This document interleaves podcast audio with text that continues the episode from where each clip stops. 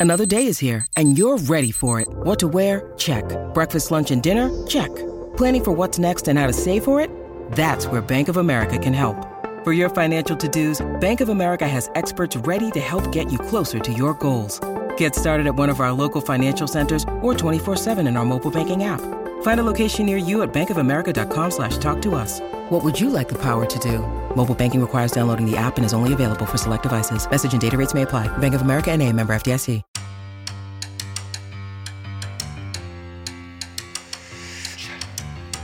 Welcome to the Tell It Avs It Is podcast, your home for everything Colorado Avalanche on the Hockey Podcast Network. Here's your hosts, Griffin Youngs and Christian Bolle.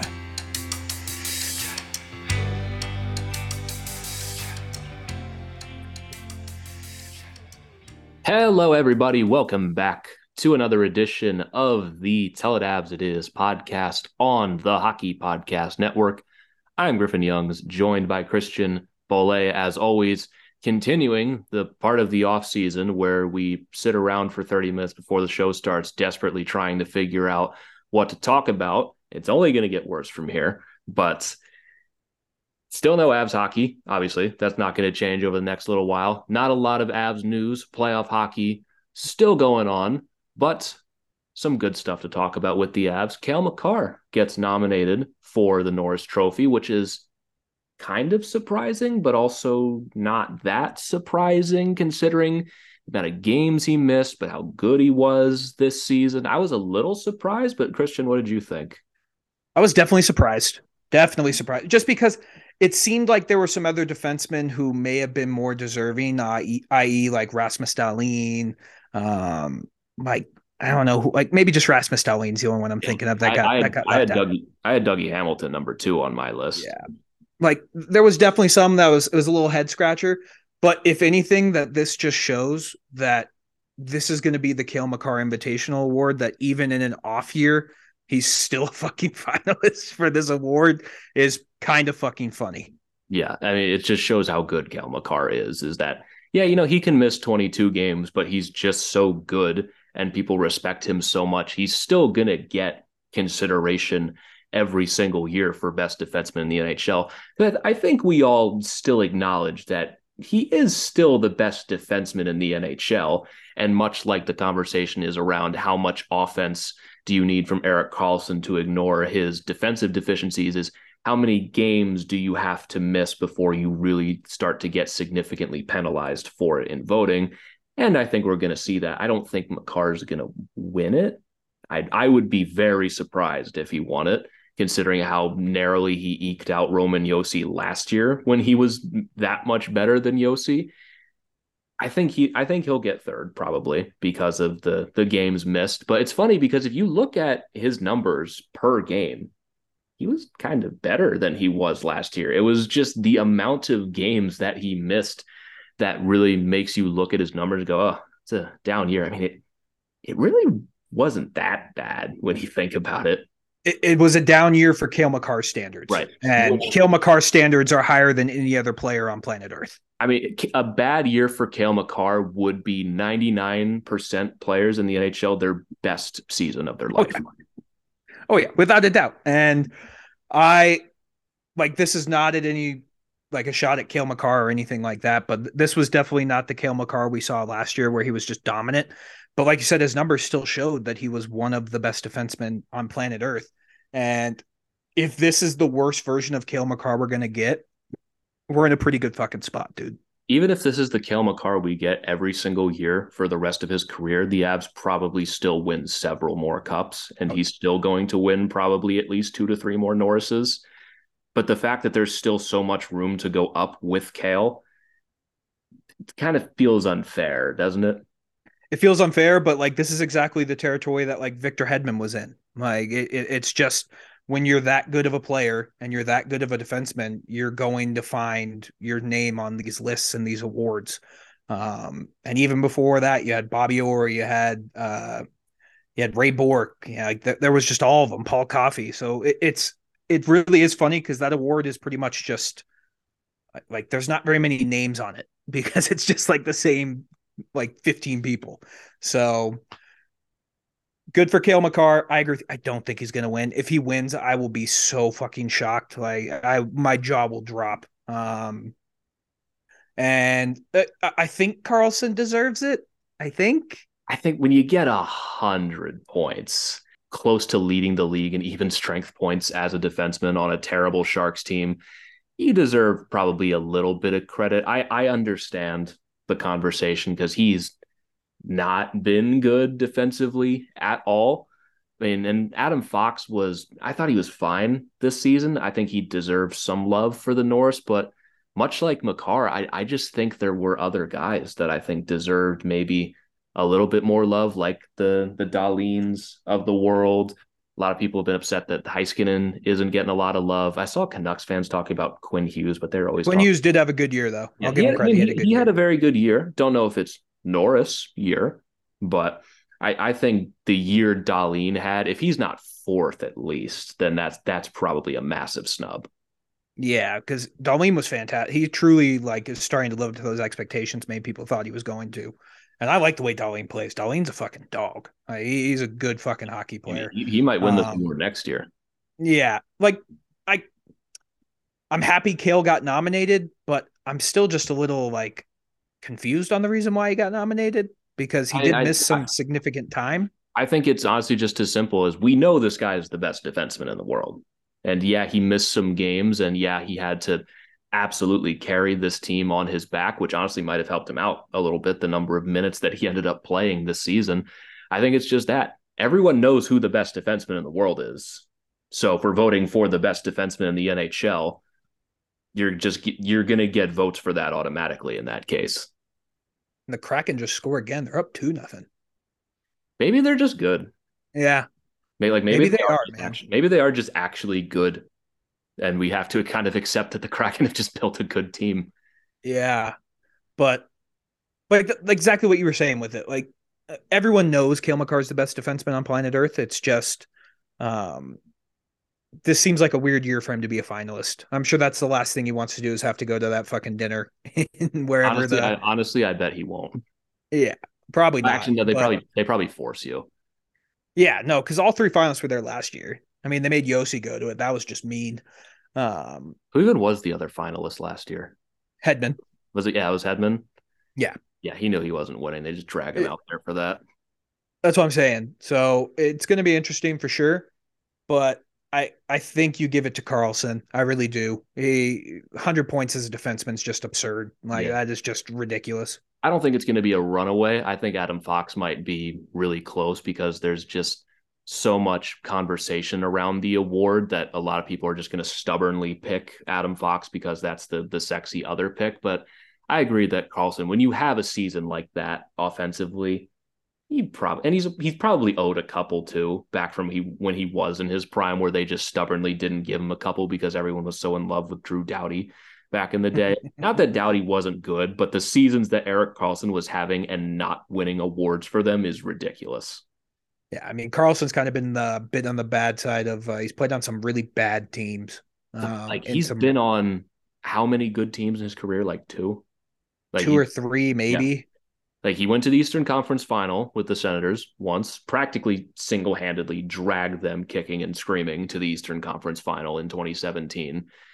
Most of the other time, the Senators earlier in his career were just painfully mediocre, and then immediately after that, just outright bad. And then even that Sharks team that went to the Western Conference Final, like they were a good team, but they weren't amazing. They had terrible goaltending with Martin Jones, baby. Jones- Martin Jones still in it. That was prime Martin Jones back in 2019. And since then, the Sharks have been outright terrible. Yeah, like that. That's a good way to put it. And they're still going to be outright terrible. He, I hope he gets traded this offseason, but I just don't think anyone wants that contract. He's got to get traded. I mean, if the Sharks are not going to capitalize on this right now, they're insane. Yeah. The fact that they have an opportunity, even if they retain money, the fact that they have the opportunity to move that 11, $11.5 million off of the books. And it's not it's not going away anytime soon. There are still years left on that contract. The fact that they have the opportunity to move that and potentially get like two first round picks for him and potentially some other kind of ridiculous package. they would be crazy to not do it. Because what are you keeping him for? To contend, to get points? You're not going to be good for like five more years unless you get Bedard right now. It'll be interesting to see what they do with him. That's going to be an interesting off off season storyline because it makes sense to trade him now in the off season. Like that's a big trade to pull off in the season. Because like, so, what if he gets hurt? Like yeah, season, exactly. Like what if his heel just goes again or his knee goes again, and now you just have that sitting on your books for the next four years? Like you have to do this now. They're lucky they got away with it at the deadline, and he didn't get hurt after that. Yeah, I mean, I it's just I don't know. I, I think that's an off-season trade because you do if you're going to move like two firsts for them to eat some money, that makes more sense in the off-season. Yeah, yeah that just makes I, more I, sense. I get why it wasn't done at the deadline, even though Edmonton was very around that. To move that amount of money, and there's still four years left on that contract. We are just now halfway through this deal, and the the Kraken just scored again. It's three nothing. I know they're they they might just be good. I think we have to just say that the Kraken might yeah. just be good at this. But if the the fact that we're just halfway through that contract, was it nine years? Did they extend him a year early? I think they did. It might have been a year it early. Might, it might have been a year early that they extended him. So we're we, there's four years left basically on that nine year contract. If you have the chance to move that, you have to do it, especially if he wins the Norris you can get so much for that. So much.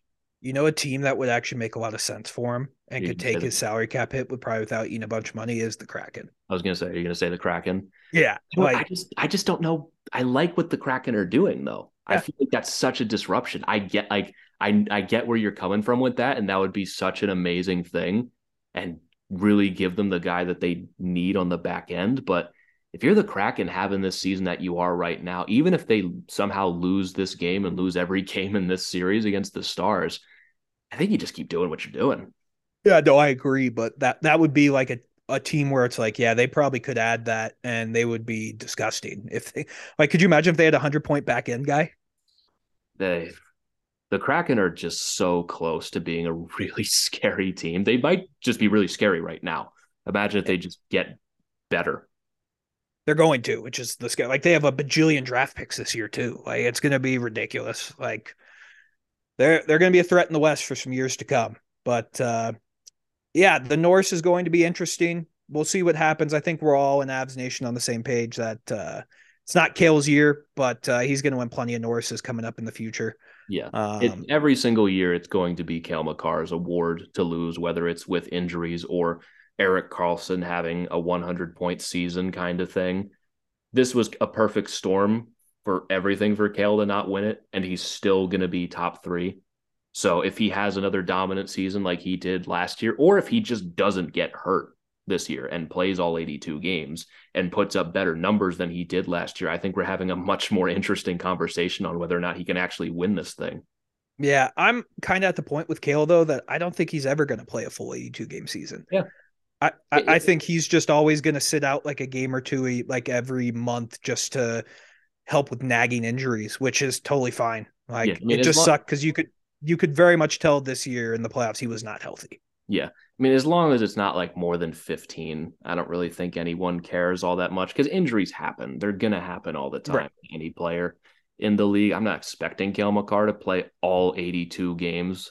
Like, even if you play like 78, like, no, no one's going to dock you for that yeah, I, I, think that's probably where his sweet spot is if he can get to that. So we'll have to wait and see. Uh, but the Norris is going to be fun. Uh, we'll get more and more award finalists as we get there. Um, and it's also another thing that's worth mentioning with that is there's only three other players in the NHL's history that have been a Norris Trophy finalist three times in their first four seasons. Uh, one is Bobby Orr, who was yep. all four. Brad Park, and uh, this other guy, Dennis Potvin. Oh, he's pretty solid. Yeah. I heard he's pretty good. Yeah, so that's pretty good company for Cale Makar to be having. It's just so funny because as long as I've been doing this show, like back really early on, there was a time where the season just got paused for like a game or two, so I had nothing to talk about. So I just spent like 50 minutes just gushing about Cale Makar. And if he like wins the Norris this year and wins like the Calder and the Norris back to back, he's like the only guy to ever do that since, or and we're already having this conversation about how great is he going to be. It's just as long as I've had this show, it's just been man, Cale Makar is just so good. Isn't this so much fun to just have this guy? Yeah, it's pretty pretty good luxury to have. So, yeah, I imagine we'll do that a lot this off season because we're gonna Oh, have a lot of time. But so much time. This is the Yeah. second episode without Avs hockey, and we're like, dude, what are we going to talk about? yeah, like it, it- it's gonna be a fun off season. We're we're gonna have a blast. Um, there was a little bit more Avs news that came out, and then we're gonna be honest, we are out of Avs news for the rest of it. Uh, Artturi Lehkonen, it turns out, was playing in the last series with a broken toe. Um, which I don't know. Have you ever broken a toe? I think I have, but I've never been medically diagnosed with a broken toe. Oh. I kicked a table really hard once and walked Yeah. funny for like two weeks, but it's the worst pain you'll ever have in your life. Uh, and I'm being very dramatic right now. I know that, but yeah, the I, fact I that I this guy, think- I can't think of anything more painful than that. yeah, me either, bro. Like, it's fucking, come on. Um, that was one of the worst pains I've ever had in my life was when I broke my big toe. And you, you're right. You can't walk right. Yeah, You're and there's walking nothing, funny. there's nothing you can do about it. You did, Yeah. like, if you go to the hospital for, they're like, okay, well, here's a five hundred dollar bill. Five hundred, that's cheap, but you, they can't do anything about it. Like, what are you gonna do? Not walk? It- they'll just tell you to ice it and it'll Yeah. heal. yeah so it'll heal eventually. You'll get there. Yeah. And it's just like, fuck, dude, like this hurts. And the fact this dude was able to go out and play, I imagine that happened probably in the middle of the series. And he just continued to play. And the Kraken just scored again. Jesus Christ, man. Maybe we got off easy. Or maybe we're going to play them better than anyone else can play them. That's what I'm saying. Like maybe we got off easy with the Kraken. Yeah, fuck, dude. At least we didn't lose like this bad. I mean, there were Yeah. times where it was at least, at least we stopped the bleeding eventually. Yeah. We held them to three goals in an entire game most of the time. Yeah, this is fucking crazy, dude. That is a super soft goal by Oettinger. Oof. That's That is a stinky poo poo goal. good shot uh, by good shot by Beniers, but that's a terrible goal. The Kraken always, it, in just the games I've watched with them and against the Avs, the goalie, like, there has to be something said that if you just put the puck on net, good things can happen because the Krakens, all their goals they seem to score are just like they're just getting the puck on net and the goalie just fucks up. I mean, I mean, Hakstol might win the Jack Adams just because of the bold strategy of telling his guys to fucking shoot. Yeah, like, that's quite possible because uh, it's fucking crazy watching them right now. Like th- this is literally he, he just he shoots Terrible. and it goes in. That is a terrible goal. But anyway, back to to Lehkonen and then the Yeah. the broken foot. I mean, it's I can't imagine trying to skate with a broken toe. It's probably why he looks so inconsistent throughout the series because he's just having a hard time moving at any point. But it's just like another one, of course, right? With this team, injuries just keep piling up. He breaks his finger against the Habs and he breaks his toe against the Kraken in the playoffs. Just another guy who I think is more than happy to have an extra month and a half off right now and just rest a little bit. And obviously, he's not going to be joining Mikko Rantanen to play for Finland at the World Championships, which I'm still surprised that Mikko's doing that. And like you said last episode, just tempting fate. Yeah, you're you're, you're risking it all, brother. But uh, go represent your country. I feel like we have to let him do this though because we're always banging on the drum for letting the players go play in the Olympics. Oh, yeah. So like this needs to happen, but it just seems a little sketchy. But we, we're gonna risk it for the biscuit, man. Can you imagine like the the poor Swedish league guy that's going to be playing against an angry Mikko Rantanen who just lost in the first round? Yeah, he's gonna be just a fucking menace. Like, th- Uh-huh. he's going to have guys crying in the round robin tournaments. Yeah. Did you see so that- pissed. Did you see that Team Canada invited Milan Lucic to play for him? I did not see. yeah, Milan Lucic is on Team Canada. That is hilarious. He'll be out there for public skate. Yeah, like uh, it was. I was like, why the fuck is Milan Lucic on this list, bro? What the fuck? Like, dude, he won. He won Stanley Cups a decade ago. That's so important. He's Yeah. so good now, which is why every team is going to try so hard to sign him this offseason. I'm trying to think. Like, do you think he gets signed? Oh, he'll get signed. I have no doubt about that. But I don't think teams are going to be doing backflips about it. Actually, you know what? The teams are going to talk themselves into it for sure. It's actually so weird that this contract is finally over. It feels just, like it's been going on for no. We talked about it for so long. Like there was a point in time when he was uh, with the Oilers. Like this is the worst contract in the NHL, and it's six million dollars.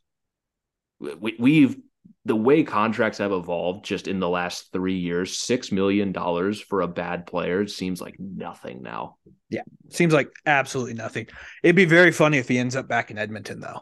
That It'd would be very funny. That would be very fun. I mean, he's a guy who will give you probably twenty points in a full season and punch someone a couple of times. Yeah, he'll probably get two million bucks or something like that.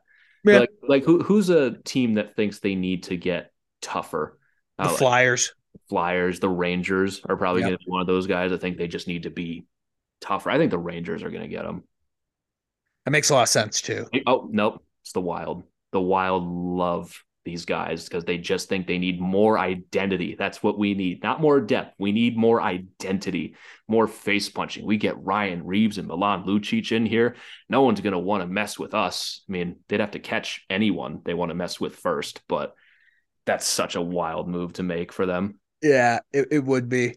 But uh yeah, I mean we're we're all out of Avs news. That that's legit it, guys. It's been a uh, a I'm honestly taking it as no news, good news type of thing with the Avs yeah. right now. We're still waiting for that injury list to come out. It might not come out at this point if it hasn't come out yet, but everything else going on with the Avs right now is just speculation, and we have so much time to do all that. And like, and we're going to. Not every episode's just going to be us be like, I don't know what we're doing. I don't know what we're going to talk about today. I don't know why I have this job. We're going to talk about like roster decisions and players we like in like full on dedicated episodes, but we don't want to spend that bullet in week one of the offseason before we're even like halfway through the second round we're going to get into all of that as the offseason goes on trade stuff free agency hot takes like we'll do we'll do an episode where we're just building cap friendlies and getting other people to send us their stuff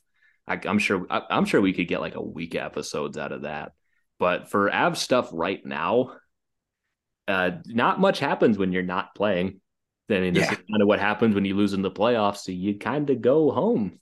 You don't really do much anymore. Yeah, I I actually just had a new idea for a segment, and we're going to try it out right now. I'm scared. Um, and I I I kind of copied this idea from the Random Avs Twitter page, like Avs goals. Um, we're just going to name a random player that played for the Avalanche. Okay. And I want you to tell me what their stats were. Okay. Um, the first one I thought of was Johnny Boychuk, but he never actually played for the Avs. I was gonna say uh, he's playing for us, man. Yeah, he was actually drafted by the Avs in 2002, but did not. They did not summon him until 2007, 2008. So he dressed for four different Avalanche affiliates. Interesting. Okay, good piece of trivia. Oh, I don't know what I just clicked. That's I'm gonna very, be. I'm, I'm very scared right now. I was not. I am too. I was, I was not expecting a brand new set. I didn't think there was going to be a test on this. I didn't study. Yeah, I'm gonna go off the one that I really like, and I thought he was going to be so good, and I want to see if you remember him. Uh, do you remember a fellow by the name of uh, Joey Hishon? Joey Hishon. That is def. That's a name I have not heard in a long, long time. I don't remember a ton about Joey Hishon, but I remember a while ago. When was he drafted? Like 20 10, I want to say. We got him yeah. in the first round. He was drafted 17th overall in 2010. Yeah, like I was uh, I was 9 years old, but every, every player you draft when you're 9 years old, you're like, "Oh, superstar." My, my team can't do anything wrong, right? They're yeah. just going to nail every single pick. Like how, uh, he's yeah, he, he, he scored was, he scored once, didn't he? He scored one goal in his Avalanche career. He played a total of 16 games for the Colorado Avalanche. Um, I remember him in the 2013 2014 playoffs against the Wild in the first round. He came in And this dude, it, it, he's one of those players. It's not that he didn't live up to expectations, but I mean, he kind of Well, didn't. he kind of didn't, but he battled concussions like his entire career. Uh, he could not stay healthy. And I remember when he came in in the 2013 2014 playoffs that uh, he was supposed to come in and be like the Duchene replacement because Duchene had hurt his knee after he crashed with PA Parenteau. Um, and he actually did better than I thought he did. He actually had a point, uh, a point in those games. Um, and he was a even, even, uh, even player plus minus wise. But yeah, I I like this random Avs player because it's fun to look back on the Avs history. But Joey Hishon actually kicked a lot of ass uh, in the minors. When you look at it, he in the AHL in the 2013-2014 season in 50 games, he had 24 points, so not his best season. His best season was actually his final season in America, where he had 14 goals, 29 assists, and 43 total points in 62 games Stud. and he has not played hockey since 2017 2018 Yeah, he played with. I, I have this up now. And He played in the KHL in 16 17 and then the SHL with names I'm not going to try to pronounce those Yeah. names because I'm going to get them wrong. And either way, Joey Hishon, when you're nine years old and your team's making a draft pick, you just think you can't do anything wrong. I mean, the 2010 draft wasn't great as much as I can remember. I mean, they, they could have had Kuznetsov, Brock Nelson, Kevin Hayes, and like, can you blame them though are you you're looking at the same page i am i mean in his final couple years in juniors he was a fucking monster Oh yeah, I mean, just saying in retrospect, when you're drafted one pick Yeah. after Vladdy Tarasenko, maybe there's a little bit of expectation there. I'm looking at some of the other draft picks. I mean, you have 13 years of hindsight now to look Right. at this. You just go, oh, well, why didn't they draft Evgeny Kuznetsov? Evgeny Kuznetsov, who did not come over to the NHL for five years after the draft and made his did he debut. really Yeah, he did not play until the 14 15 season. We drafted him, and or we, meaning the Caps, drafted him in 2010. And he made actually his debut was in 13 14, excuse me. But his first full season was 14 15, the year they beat the Islanders and lost to the Rangers in the playoffs. Hey, everybody, hope you've been enjoying this episode so far. Interrupting to bring you a word from our sponsor at DraftKings Sportsbook.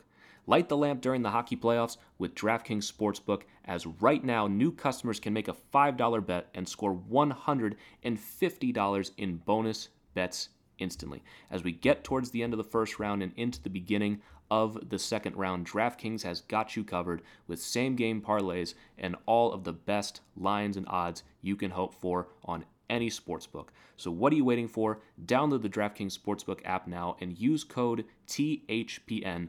New customers can make a $5 hockey playoff bet and score $150 in bonus bets instantly. That's code THPN only at DraftKings Sportsbook.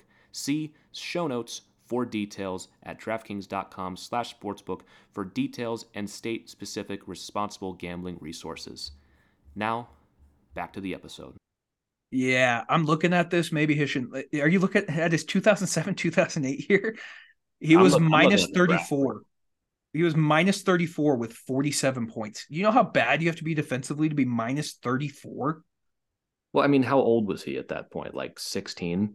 he well yeah 16 17 Yeah. You know, maybe you're No. not maybe you're not a stud defensively at that age. yeah but yeah i like that just a random Avs player that i uh, pulled up joey hishon Joey Hishon, what a guy. Avs legend. That's where we're going to end every single one of those. Avs legend. yeah it's like I, i'm trying to think there was this other dude when the Avs were so bad and i can't think of his n- name uh This is a great, this is great radio too. It is great radio, but this is off-season shit we're we're doing here. He uh he he played for the Avs and he was so bad. And There's I a just lot of guys. There's a lot of guys who were like that back in the dark days. like dude, Fansided has so many articles of just random shit on here. Oh, I know. I used to work for them. They would have me write random articles. If one of those random articles somehow got me this show. Yeah, I mean at Fansided, it's just it is quantity over quality. They would literally say, just write 300 words. It doesn't matter. Just get it to us as fast as you can. Oh, you remember Reto Berra? Who could forget Reto Berra, man? I actually saw a guy wearing that jersey, and I was like, "What the fuck? How are you, are you wearing a Reto Berra jersey? You psychopath!" I mean, he was good. He was good when he was here. The team wasn't great, but his I remember uh, his being fine. I just remember him, and he was so bad, dude, so bad. He wasn't um, But yeah, that's uh that's the fun right there. So we'll do that again next one until we get into like Griffin was saying earlier. The uh we actually do have stuff planned for the off season, but believe, we, believe it or not, we actually do try yeah. out episodes sometimes. You just can't burn all your bolt. We have a long off season ahead. of us. We have right. five months of no hockey, so we got to get uh we got to get all of our shit together. But yeah. this is the the getting our bearings part of the off season where yeah. you're desperately trying to scramble and create content while I'm also trying to graduate college at the same time and you're out of er, the playoffs maybe a little earlier than you were expecting and then you're used to. But by the time you're listening to this, we'll probably be only a few hours away from one of the funniest times of the year, and that's the draft lottery. And this is the probably the biggest draft lottery I can remember since Matthews, probably maybe since McDavid as well. I can't remember a draft lottery where there's just this much hype and hope around it, at least since McDavid this is the best draft since 2015. Yeah. But it's just it's also Connor Bedard too. And yeah. they've changed the rules a little bit so you're you're really only down to 10 teams that can get him. And I mean, it's a fun segment to talk about because you're talking about ping pong ball odds, but this this is a lottery that's probably going to change the the power balance in the league for the next little while depending on how it goes. Yeah, and there's a lot of teams on that uh, potential list that I hope do not get Connor Bedard. Yeah, there's a lot of them actually. I don't like most of these teams on here. I like a lot of them, but I also don't like a lot of them too. I don't want Chicago to get them. I'd rather Anaheim didn't because that make, would probably make them really good. Montreal just got Slafkovsky. Arizona, do you, like, do you really want the best prospect since McDavid playing in a college barn for four more years? I don't want him playing in my division. That's yeah, that too. But also that too. Yeah. The Flyers, as a fan of a team in the East, I'd rather not, but be also be really funny to see how they waste him if they if that does end up happening. Uh, the Caps, I just think that's a great option. No external reason why. Detroit, I mean, it wouldn't be terrible. Leave, leaves him out of the the the West at least. Uh, St. Louis, worst case scenario, or is it Chicago? Chicago. Chicago for sure. It's close though, honestly. Like, yeah, because I hate both of them equally, but I hate Chicago more. Yeah, Chicago is just like morally reprehensible, like kind of in like an unforgivable kind of way. You probably shouldn't be getting rewarded with Connor Bedard, but like is St. Louis that much better? Ah, you're right. It's it, it, can we just say I, I I pick both? Like, can I do an option C where it's both all the above? Because I I don't want either to get him. I really don't. Yeah, I would really prefer if they didn't. The last team that can get him is Vancouver at three percent odds. Really funny how they ruined their odds at the end of the season by just winning games and taking themselves almost out of this lottery entirely. They were three points out from just completely taking themselves out of the lottery. Yeah, I mean, we knew that it, it, it probably frustrates Canucks fans more because that was the hockey they should have been playing all year, and they probably would have been a playoff team. It's a Canucks staple. You yeah.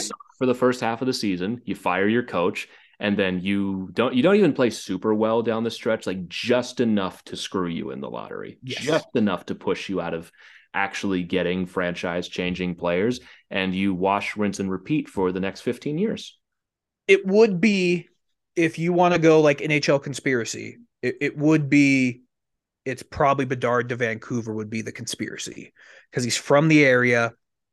That is the conspiracy. Vancouver is a good hockey market and they need a star. But I just don't see a way they can win it at 3%. Yeah. I mean, it could. It's 3%. It's not 0%. Also, I thought this would be a really funny thing, but turns out it actually can't happen. Is if Bedard goes to Arizona, I thought they could also get the number two pick with the Ottawa pick, but it's it's like top three protected, I think. So Ottawa would still. Oh, Ottawa learned. They learned. They learned. They learned this time. See, you're welcome. We taught you a lesson the hard way, and now you're not going to make that same mistake again. Because yeah, I mean Pierre Dorion, yeah, he needed to learn that lesson because it was uh that, that was a tough pill to swallow. Yeah, giving But- up little guy named Bo Byram. Yeah, Ottawa doesn't have a chance, right? They're they, No, they can't. I- they okay, they can get two. They cannot get one. They have a 2.5% chance to get the second overall pick. they'd be sick with Connor Bedard. They would be, but not in the cards for them. The best they can do is Fantilli. I still like if you ask me the teams I want to get Bedard, it's all the teams that don't have a chance. Like I think if Buffalo got him, that'd be fucking great. If uh if like I just said with uh Ottawa, they got him, I think that'd be great for the league. But it'd It's really gonna be interesting. Probably up the revenue. yeah, the team that's about to sell. Yeah, I would probably. I think Columbus is just one for me where it's like that's just so I have to play you two times a year. I don't have to worry about you. That would be the perfect spot for him to land, in my opinion.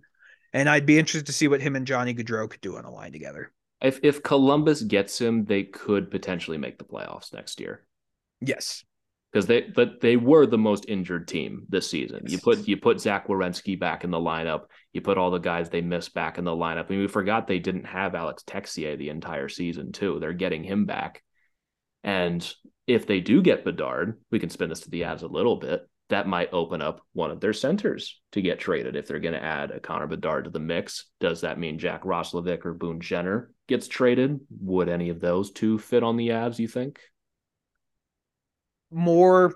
I mean, we talked about Roslovic at the trade deadline. I don't hate it, but I just don't know. Like, I feel like he had a couple up years to start in Columbus, and then maybe it was just a down year in Columbus this year for everyone.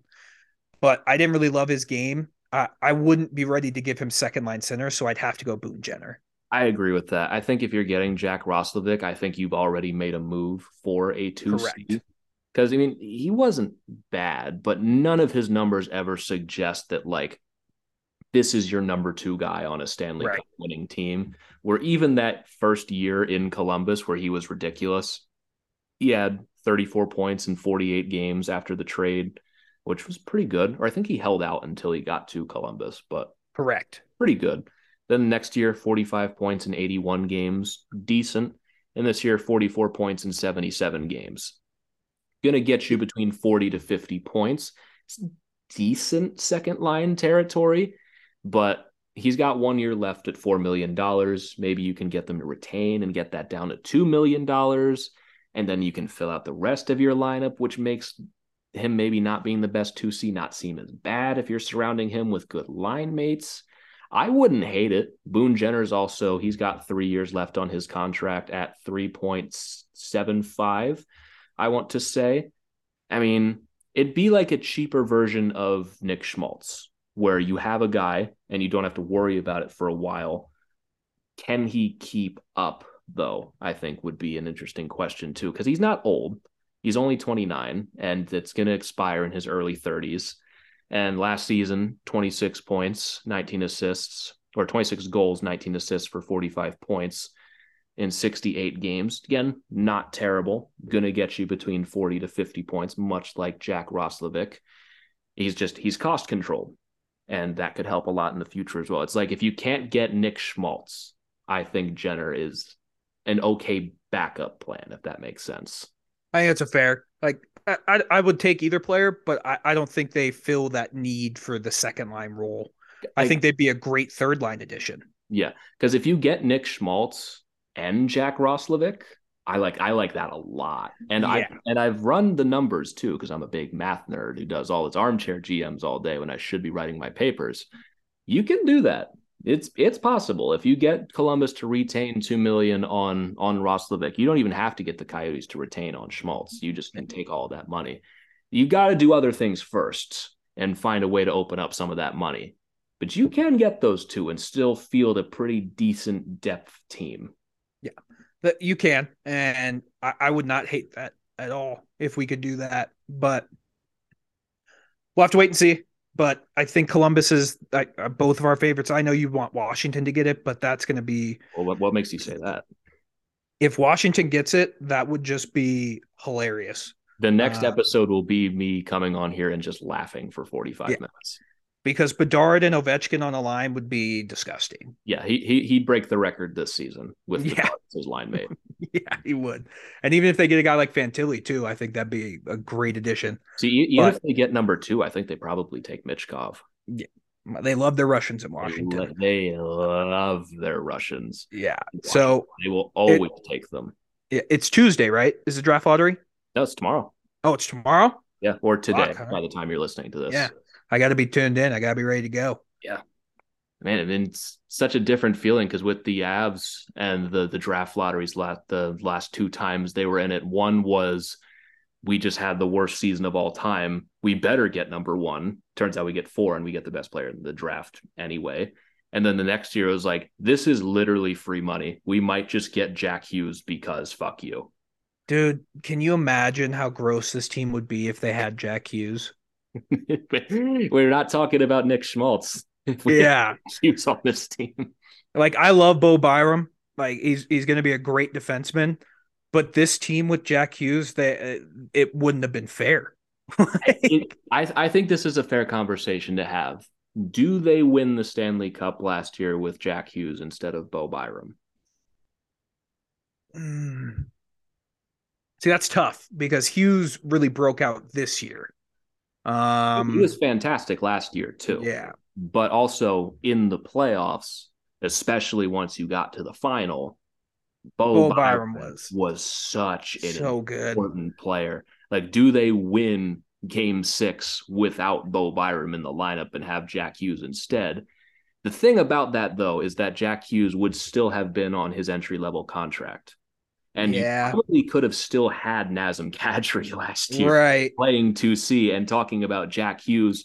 He, he's probably still up on the second line at that Yeah. playing on the I- wing. It's revisionist history, but I, I honestly like I'm trying to talk myself into saying Jack Hughes, but I'm remembering last year in that finals, Bo Byram was outside, like he was better than Devon Toews. I Like- it's an important conversation, I think, to have because Hughes last year had 56 points in 49 games. Very good season. He was hurt for a lot of it. And obviously, this year he finished with 99 and 78 and has been a monster in the playoffs so far. Does he do that a year earlier instead of what we saw from Bo? It's very easy to be like, man, it sucks we didn't win that lottery, but we did win a Stanley Cup with the Right. drafted at that number four pick, playing a very significant part of that. Yeah. It, it's funny because like I think last year they don't win it without Bo. But this year, if they had Jack Hughes, this team's still playing in the playoffs without a doubt. Yeah, it's, it's like you probably don't win the cup. Maybe they do without Bo though, and Jack Hughes instead, because maybe they just outscore all of their problems, and like you don't need defense at that point if you're just going to score five goals every game. Yeah, I just I just think about the fact that if Jack Hughes was on this team, could you imagine a top line of Hughes, MacKinnon, and Rantanen? It'd be like you you wouldn't need Hughes on that top line. Can you imagine just having MacKinnon and Rantanen on one line, and then the next one you throw out is Landeskog, Hughes, and Nichushkin? Jesus You would- Christ. you bro. would have guys just getting off the ice and going home. It Yeah. would not be fair. Now it'd be a problem this year once that contract would have kicked. in, Yeah. makes him eight million dollars. You you probably have Charles Hudon on your third line at that point. Yes. Yes. But I just think about that and I'm like, I look I look at how good Jack Hughes is and how fucking aw- like he was a game changer today against the Hurricanes. Like broke that. he deal. was phenomenal in this game. Um, and I just think like if the Avs could have that playmaking, but I also like I feel like such a spoiled brat because it's like, yeah, we still got Bo Byram, who's a fucking like I mean, the second best player in that draft right now. Well can, well, can you imagine the worst case scenario where the Avs get number two with that pick and they take Kaapo Kakko, and then they don't get Bo Byram or Jack Hughes. Exactly. Instead, they just have, yeah. It's, I mean, he's okay. It's Kaapo Kakko. I mean, he's like a third line player. Yeah. Like I, I still think the Avs got the the second best player in that top five, uh, without a doubt. Yeah, I mean, Because-. You look at that draft, and it's like obviously Jack Hughes is the best player in that draft, but then it's like Bo Byram, Mo Seider, Trevor Zegras, Matt Boldy, Cole Caufield, like there's pretty good players that snuck down the the draft board in that draft. And the Avs, again, with getting the number four pick, probably kind of lucked out again of not getting caught up in some of the hype of the guys like Kaapo Kakko, and also got very lucky that the Blackhawks just lost their mind and didn't take Bo Byram because it might sound like revisionist history. That was a bad pick at the time. Like yes. that was just you don't pass on Bo Byram because we didn't. I if, even if we had this show back then, we probably wouldn't even have been talking about getting Bo Byram at number four. We wouldn't even considered it as a possibility because like how the hell does that guy get out of the top three? Yeah, how's he at the top three? I mean, Kirby Dach still like I think could be a good player. It's fine, he's not even he's not even on the Hawks anymore. Yeah, he got traded to the fucking Canadiens, so he's fine. Yeah, we'll have to wait and see. But I, I just sometimes I watch Jack Hughes and I'm like, damn, he should have been an Av because the Avs had the number one odds in that draft. So that was ridiculous that we just went through an entire season of probably going to make the playoffs because like they weren't world beaters yet. They were still hanging around playoff contention. But we just had like the odds on number one yeah. overall pick the entire time, which was ridiculous. And got funny. The, the best defenseman in the draft out of it and a guy who's going to be a core player for the next 15 years. It's so it's so not fair that we yeah. got that. It's tough. It's tough being an Avs fan. It's tough. Yeah. It's so hard losing in the first round after you win a Stanley Cup and probably still having one of the brightest futures in the NHL. Yeah. Yeah, it's a real tough life, man. It's a real tough life, but it's tough out here sometimes. Yeah, we'll have to wait and see. The the Avs do have some opportunities to move up on the draft board with their first round pick. If the uh, Vegas loses and Carolina loses, the Avs will move up in the draft order, which would be cool. Um, Avs are still looking late 20s for their first round pick. There yeah. are some players that could be available. I'm gonna have a lot of free time. I think I'm gonna do like a full draft breakdown of uh, who the Avs can get when we get there. But I'm excited for the draft lottery. I hope it's a team I like. I really hope it's not fucking Chicago. I really hope it's not Chicago.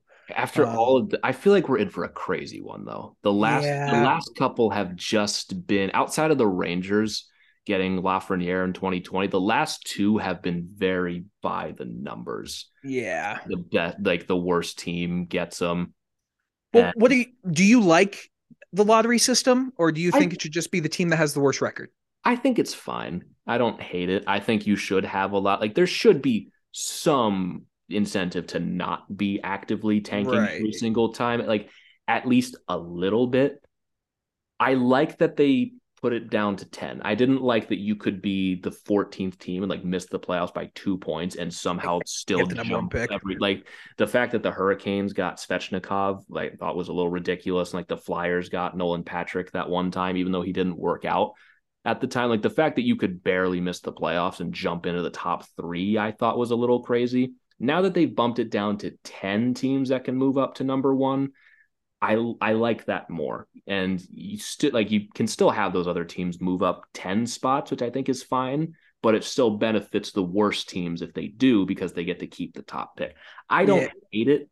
I don't think it's perfect, but I think some of the galaxy brain suggestions that people come up with, like what's the other one? Like you you teams that miss the playoffs, like pick the team to win a Stanley Cup, and if that team wins a cup, they get the first overall pick. Like I think that's insane. I think it should be like if you want to get viewers and you talk about a play-in tournament, have these teams play each other for the number one pick. Like it's just the it's just the four worst teams that that get into it, and they play like two best of five series, maybe best of three. Best of five is probably a little too much. Best of three, and the winner gets the number one pick. I, I like the idea of the gold draft where you're mathematically eliminated from the playoffs and then you start accumulating points.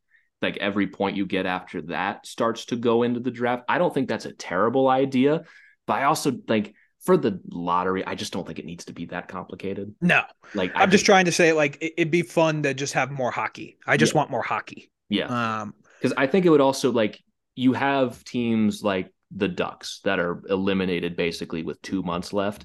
And if they're playing like Columbus at the end of the season, it's like game 80. And like there, there's going to be excitement for that game because you actually want them to win that game. Right. It's also, it's the draft.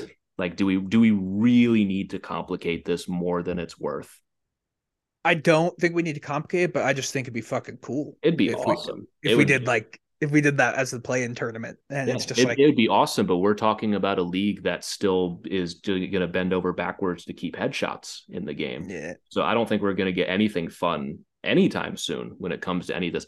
So, like the things we're talking about require creativity and willingness to execute on new ideas and not just sit in meetings every day and tell yourself that you're just doing a great job. It would require some sort of foresight and freshness to the game that the 80 year olds who run this league don't have. And so Yeah. we're never going to see anything fun brought to this league. They're not like, I'm going to stop myself before I go on a total rant. I got plenty of time to do that.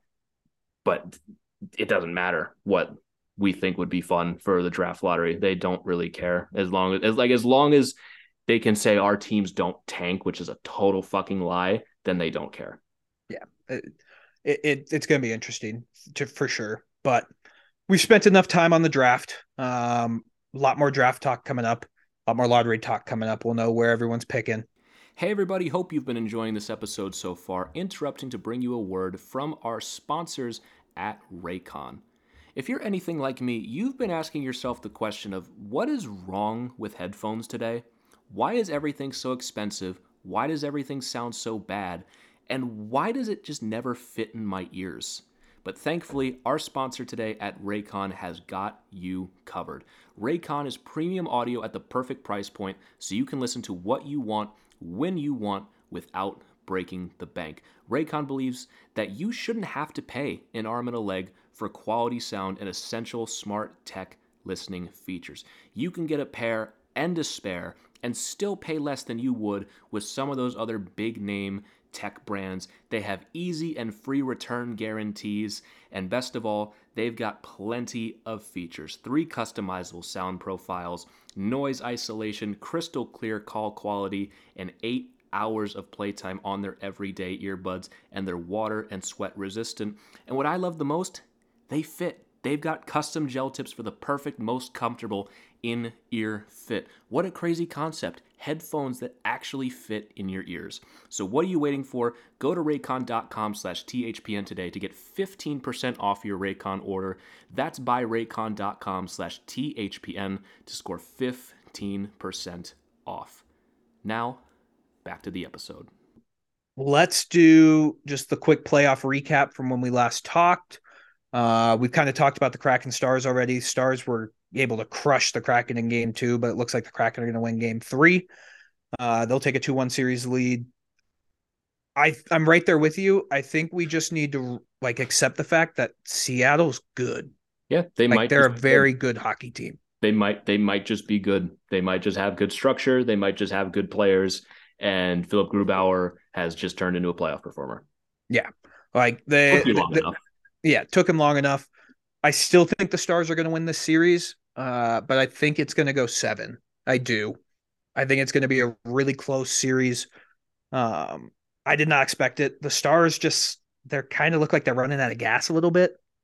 I- expected more from their depth in this series. Where I mean, Joe Pavelski has five goals in the series. We talked about his four goal game, and they got. Is he a free agent after this year?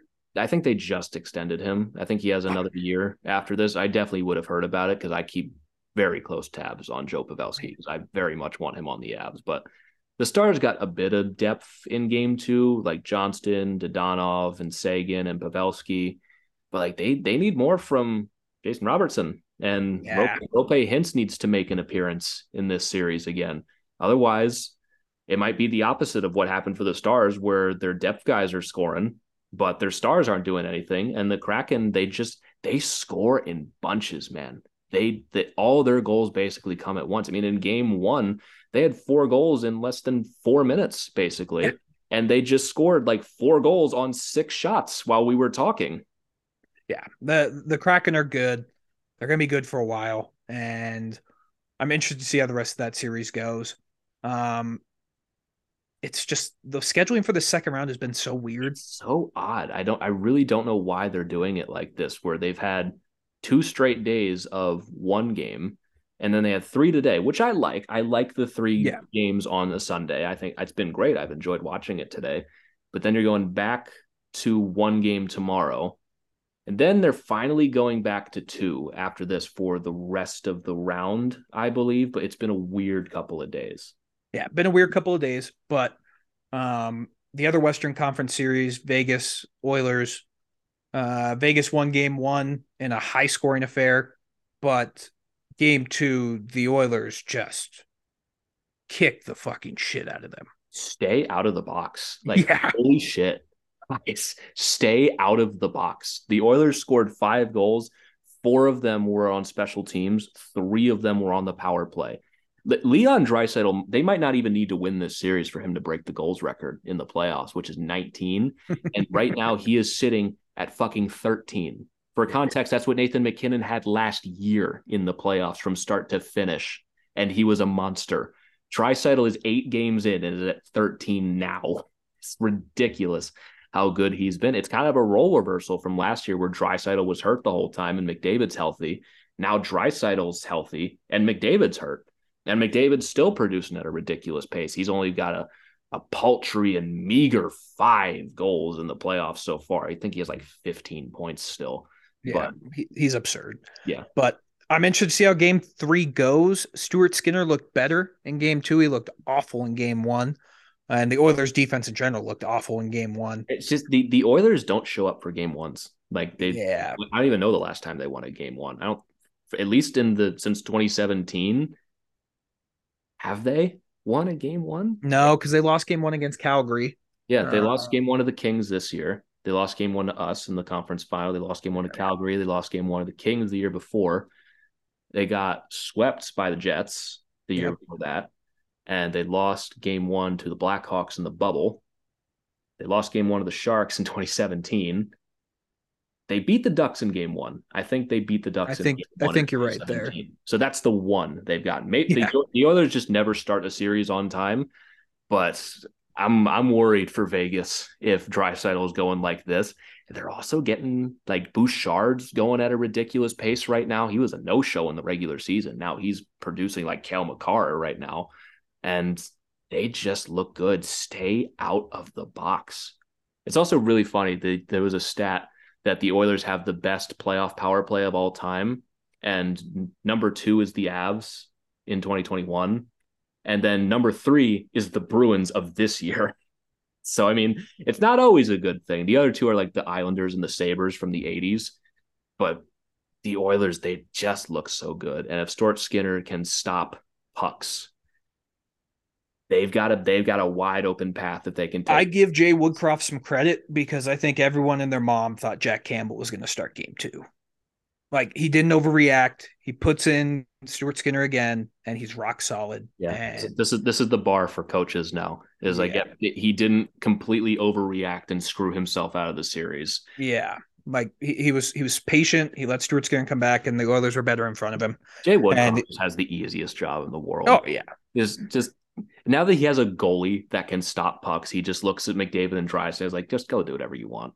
I was watching a uh, TikTok today. I forgot to send it to you. It was a uh, it was just Mike Smith highlights. He says like Mike Smith highlights, and it's just all the times he fucked up, and I I got a good chuckle. Like the that's fact very that they went, the fact that they went to the Western Conference Final last year with Mike Smith as their starter is hilarious. very funny.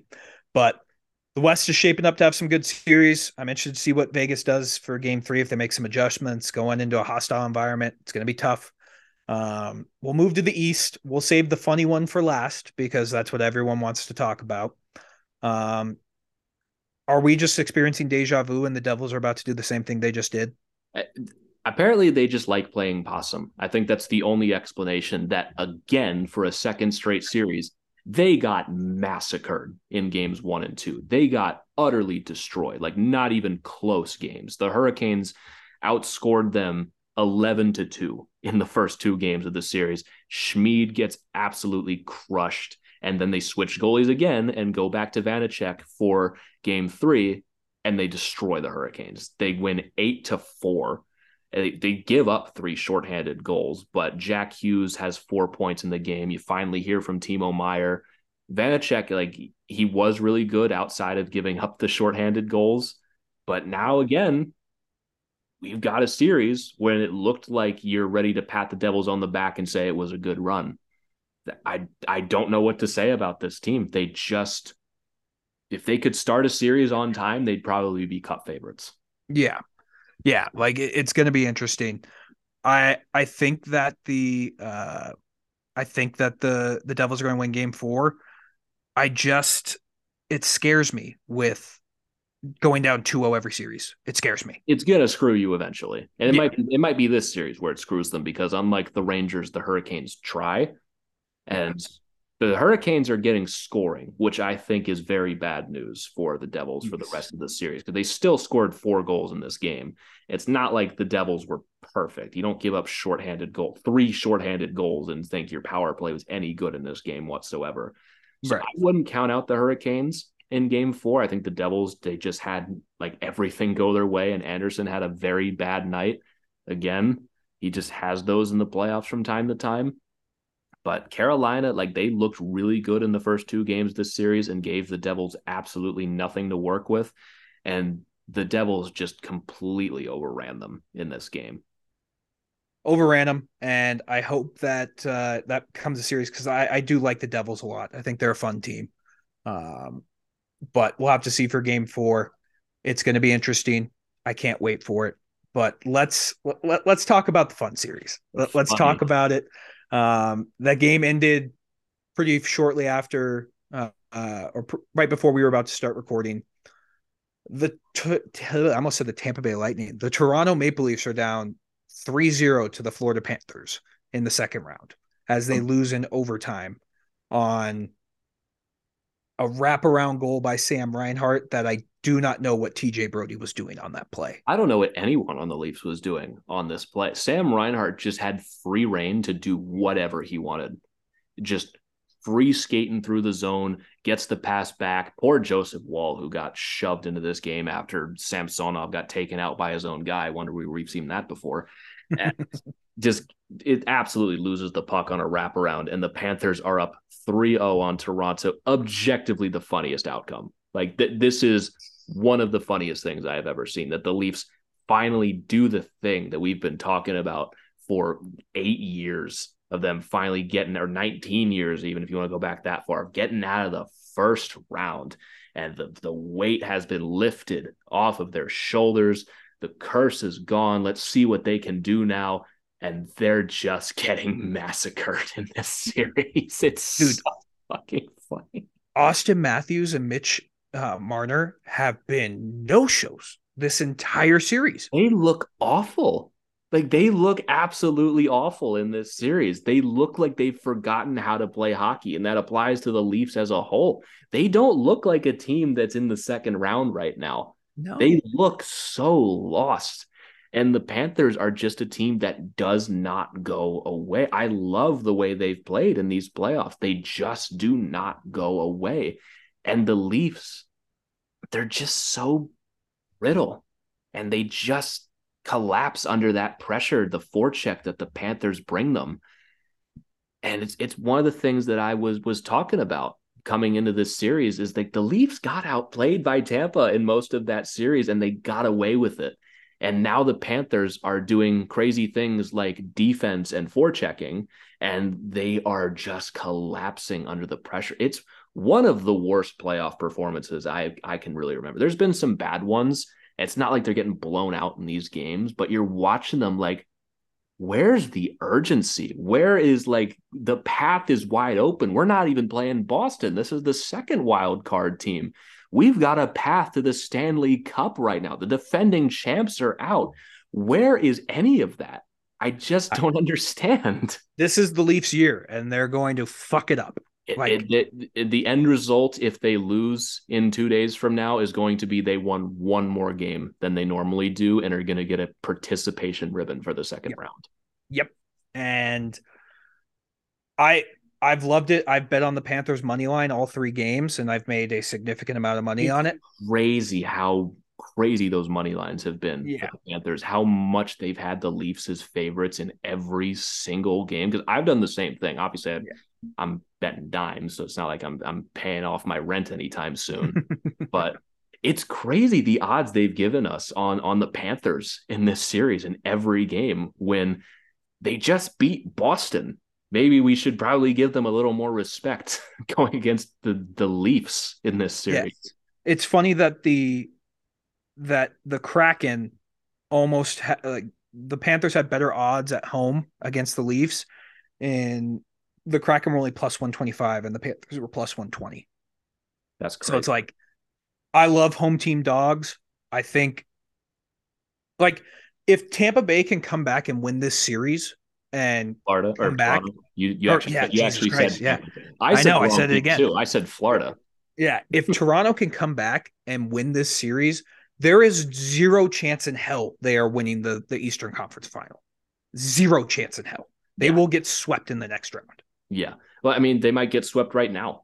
Yeah. Because the thing is, like, to to have any confidence of a comeback, you have to show something. And now they've potentially lost Samsonov for the rest of the series. And whether it's Woll or Matt Murray coming in, do you feel anything for those guys? I mean, it works for other teams to change your goalies sometimes, yeah. but for the Leafs, uh, paging Matthews, paging Marner, paging Nylander, paging Rielly, they need more from their guys at the top. Like I get tired around the about the conversation around the Leafs now. They just never show up because I legitimately think they have gotten a rotten deal in the first round a couple of times. Oh, yeah. Horrendous bad luck. This is pathetic. Like they they just genuinely look pathetic out there. It's sad. Like, do you not care? Are you not trying to win? Like you're only 25% of the way there. You've won four games. You need 16 to win the cup, man. You need 16. And I think the biggest crime of all of this is that we can't watch Steve Dangle uh his live streams. You get the good uh, parts though. Yeah, I know, but like that's just a crime that we can't watch that. Um and it's a crime if you do watch it illegally because then you're breaking US laws. But uh yeah, I would I would pay good money to watch Steve Dangle streams right now. I would pay good money. I mean, so, we're talking we're talking about the illegal streams. I mean, game four, if they lose, oh, that, that might that might be worth a little knock on the door. Yes, I'll, I'll that may be but it, it's tough. I mean, credit to Florida. Like, I honestly think Florida could go to the Cup final. Like, they are playing such good hockey right now. They're playing such great forechecking hockey. Bobrovsky's just been good enough. Yeah, like, he's been playing great. He's been making big saves. Carter Verhaeghe is just such a playoff dog. Yep. Like it's not like Tkachuk has even been like a, a stud in this. No. He's been he's been good. Don't get me wrong, but they're just getting depth scoring. It's crazy what depth scoring will do for you in the playoffs. But the problem we had with the Panthers all season is they just don't have the same depth as they did. But now they're getting goals from Duclair and Verhaeghe is just again such a clutch scorer. Sam Reinhart scored the overtime winner. They're just getting so much from everybody. And they're like, Barkov has two goals in the playoffs. Yeah. We barely even noticed him in these games, and it doesn't even matter. Yeah, it doesn't know? matter. It's I love I love what they're doing right now in Florida, which would be a crazy thing to say a month ago. because they probably weren't going to make the playoffs a month ago. And now, as the worst team in the playoffs, they're one win away from the Eastern Conference final for the first time since 1996. Yeah, they're one win away, and I think they're going to get there. And that's going to be a fun ass matchup for sure, whoever yeah. they face. I mean, it, it, would be tough for ratings if it's Carolina and Florida. I mean, tens of people might watch that series as a whole. There will be yeah. there will be no casual interest in that series, no. none whatsoever. I'll watch every second because I just watch hockey. But yeah, I'm interested to see how that goes.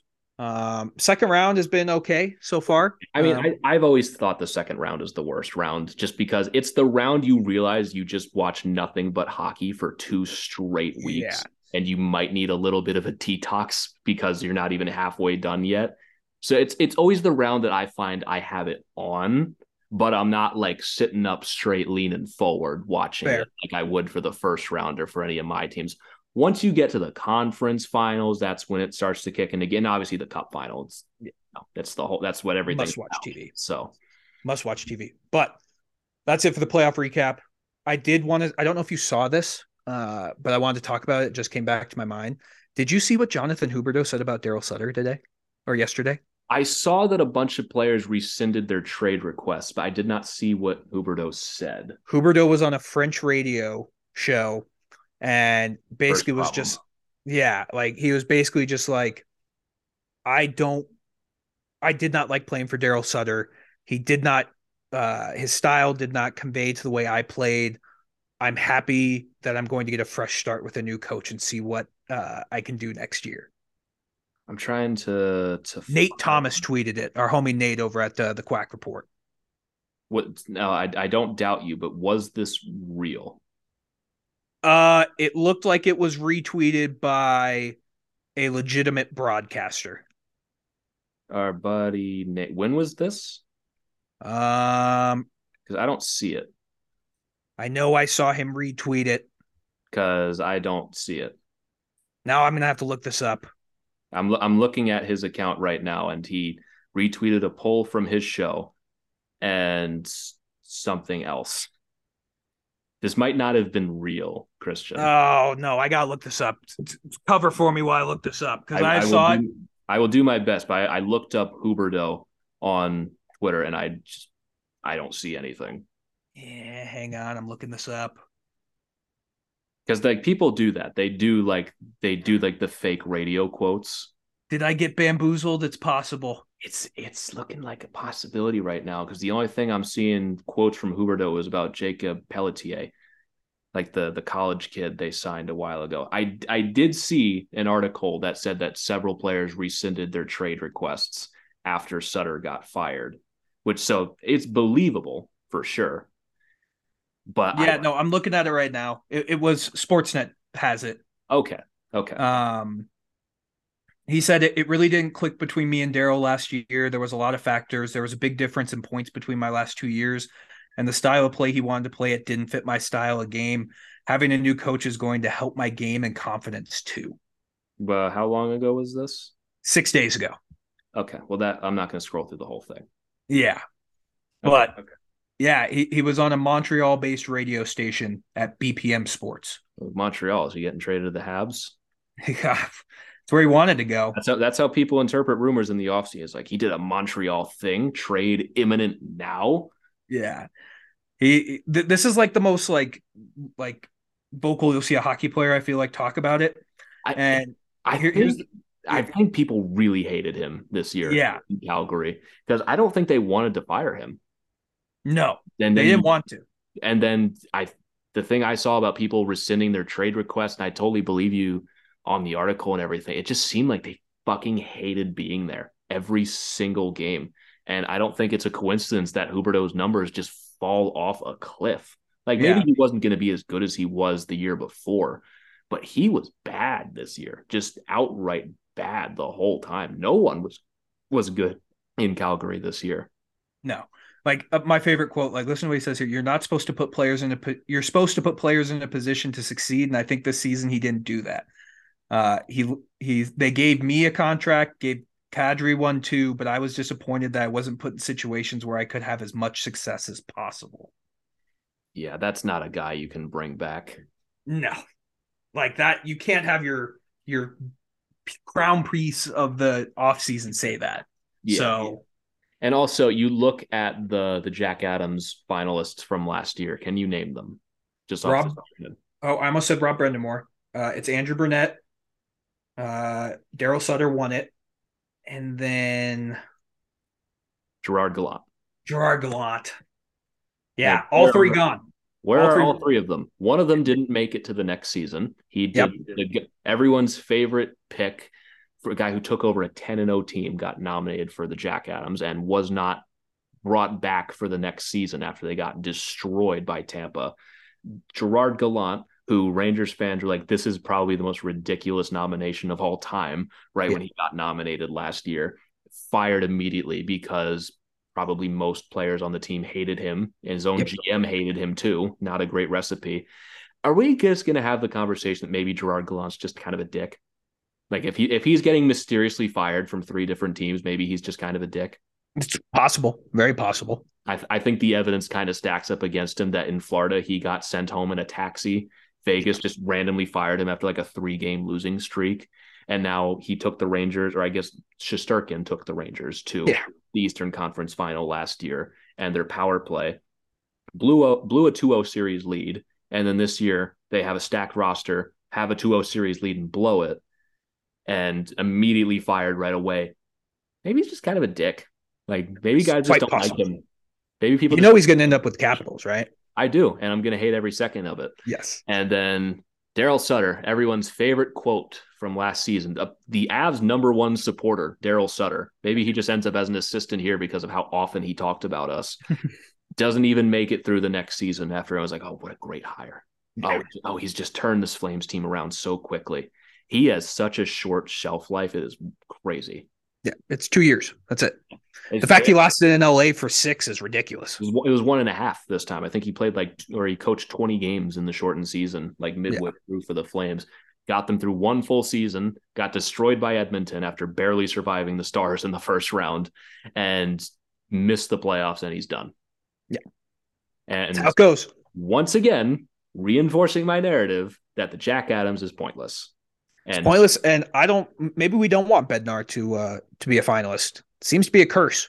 yeah, well, they don't nominate the good coaches anyway, so it doesn't Yeah. matter. But- it's not, it's not a curse. It's just the stupid way of voting on the award. You don't vote for the best coaches to win, and then we get surprised when the coaches that win get fired because it- the award's not best coach. It's your team was better than expected. Correct. Correct. So next year when we're looking at Lindy Ruff, um, I honestly wouldn't be surprised. Yeah, I wouldn't either. Uh, the only one who I don't I don't know if they fired Jim Montgomery. I don't know if he gets fired. If they miss the playoffs, man, I- Yeah, the Bruins are in trouble. They might not make the playoffs next year if they if the offseason doesn't go well for them. And after the, Montgomery got kind of exposed in the playoffs, Yeah. he did not do a good job. And if they either bow out early or miss the playoffs next year, he's going to be gone. There's Yeah. no tolerance for that. The only guy I see sticking around is uh, Hakstol. I wonder why. You know, it's currently six to two Seattle right now, as they're going to be two wins away from the Western Conference Final in year two. I just like the way that team's built. So hey, maybe one whole coach survives the next Yeah. season of the the Jack Adams curse. But at, you look at the coaches who have won in recent memory, like, and the only one who's still around is Brind'Amour. I mean, that's about it. Yeah. You, did you see Kevin Weekes' tweet about Patrick Roy, maybe the Rangers coach? I want that. I will Oh. want nothing more than either Peter Laviolette or Patrick Roy as the Rangers head coach because my God, would that not be the funniest thing imaginable? Those press conferences would be must-watch TV. Yes. Can you, can you imagine that guy coaching Kaapo Kakko? Oh my god, he'd play like ten minutes a game if he's lucky. He, he'd play three. He'd throw Yeah. him out. He'd throw him out there as a favor, as a joke. Yeah, but we'll have to wait and see. There's a bunch of stuff coming out. We've already gone way too long on this episode. It's what Like, it's what we do. It doesn't. yeah, I did not expect to be here at an hour twenty minutes, being like, "Oh shit, we need to wrap," but we need to wrap because we, we got to The- save some shit for The later less the less we have to talk about, the more we just make things up. Yeah, agree, hundred percent. It's what So- happens when I I don't take my meds, and it's just pure ADHD.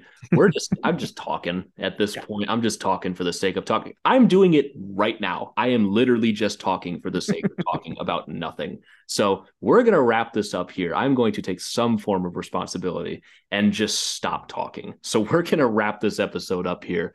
Thank you all so very much for tuning in to another edition of the Tell It Avs It Is podcast. As always, use promo code Tell It Is on SeatGeek for $20 off your first order of $50 or more. If you want to follow us on Twitter, you can follow me at GYoungsNHL. You can follow Christian at Christian underscore Bolle, and you can follow the show at Tell It Avs It Is.